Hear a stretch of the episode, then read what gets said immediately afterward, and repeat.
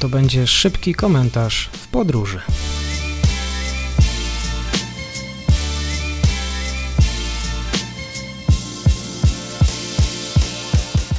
Dzień dobry Państwu. Dzisiaj długo oczekiwany odcinek, komentarz w podróży. Czasami na kanale komentuję sam różne wydarzenia, które wydają mi się bardzo ciekawe w takim krótkim komentarzu, więc dzisiaj dla Państwa opowieść e, o tym, jak somalijskie państwo Puntland e, zadeklarowało, że będzie działać jako niepodległe państwo. E, półautonomiczny stan Puntland ogłosił w oświadczeniu w ostatni poniedziałek, 9 stycznia, że teraz działa jako niezależny rząd. Wyjaśnienie. Puntland to jest autonomiczny region w północno-wschodniej Somalii. W 1998 roku ogłosił niepodległość.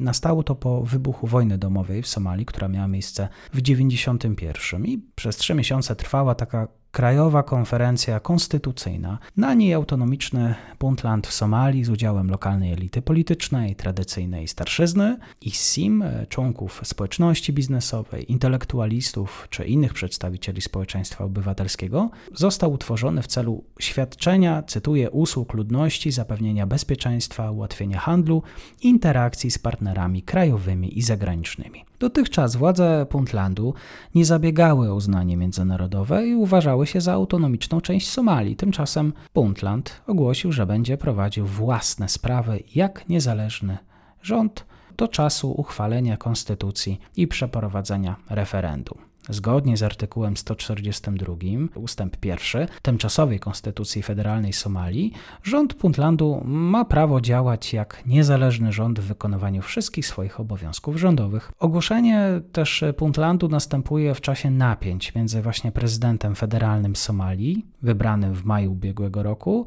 Hassanem Szejkiem Mohamudem, wybaczcie, jeżeli źle powiedziałem, a prezydentem Puntlandu Saidem Abdullahi Deni, który został pokonany w ostatnich wyborach prezydenckich. W swoim przemówieniu na początku tego roku przywódca Puntlandu Said Abdullah Deni powiedział, że prezydent Somalii Hassan Sheikh Mohamud próbuje narzucić scentralizowaną administrację, która zagrozi procesowi budowania państwowości w Somalii.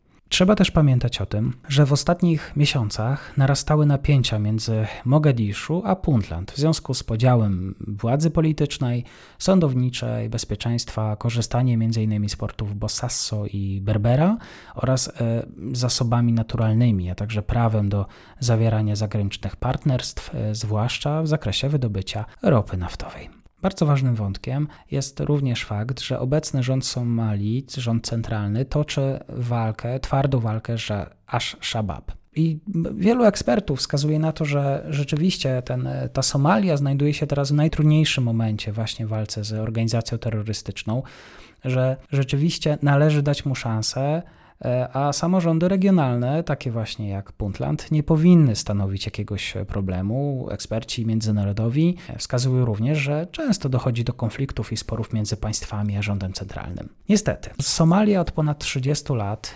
pozostaje symbolem państwa upadłego. Jak pisał Konrad Gadera na konflikty.pl, pozdrawiam Konrada, rząd sprawuje realną kontrolę tylko nad częścią stolicy i kilkoma dużymi miastami. Większość właśnie tych obszarów e, niezurbanizowanych pozostaje pod kontrolą organizacji terrorystycznej Ash-Shabaab lub lokalnych krajów. Nie udała się mediacja Unii Afrykańskiej, nie udały się kolejne deklaracje rządu federacyjnego, znaczy rządu centralnego o tym, że czas na wojnę totalną z terrorystami. No i mogli Państwo też słyszeć w przeszłości o tym, że Somalia zmagała się z atakami terrorystycznymi, stolica nie jest bezpieczna i kraj jest zaliczany do najniebezpieczniejszych na świecie.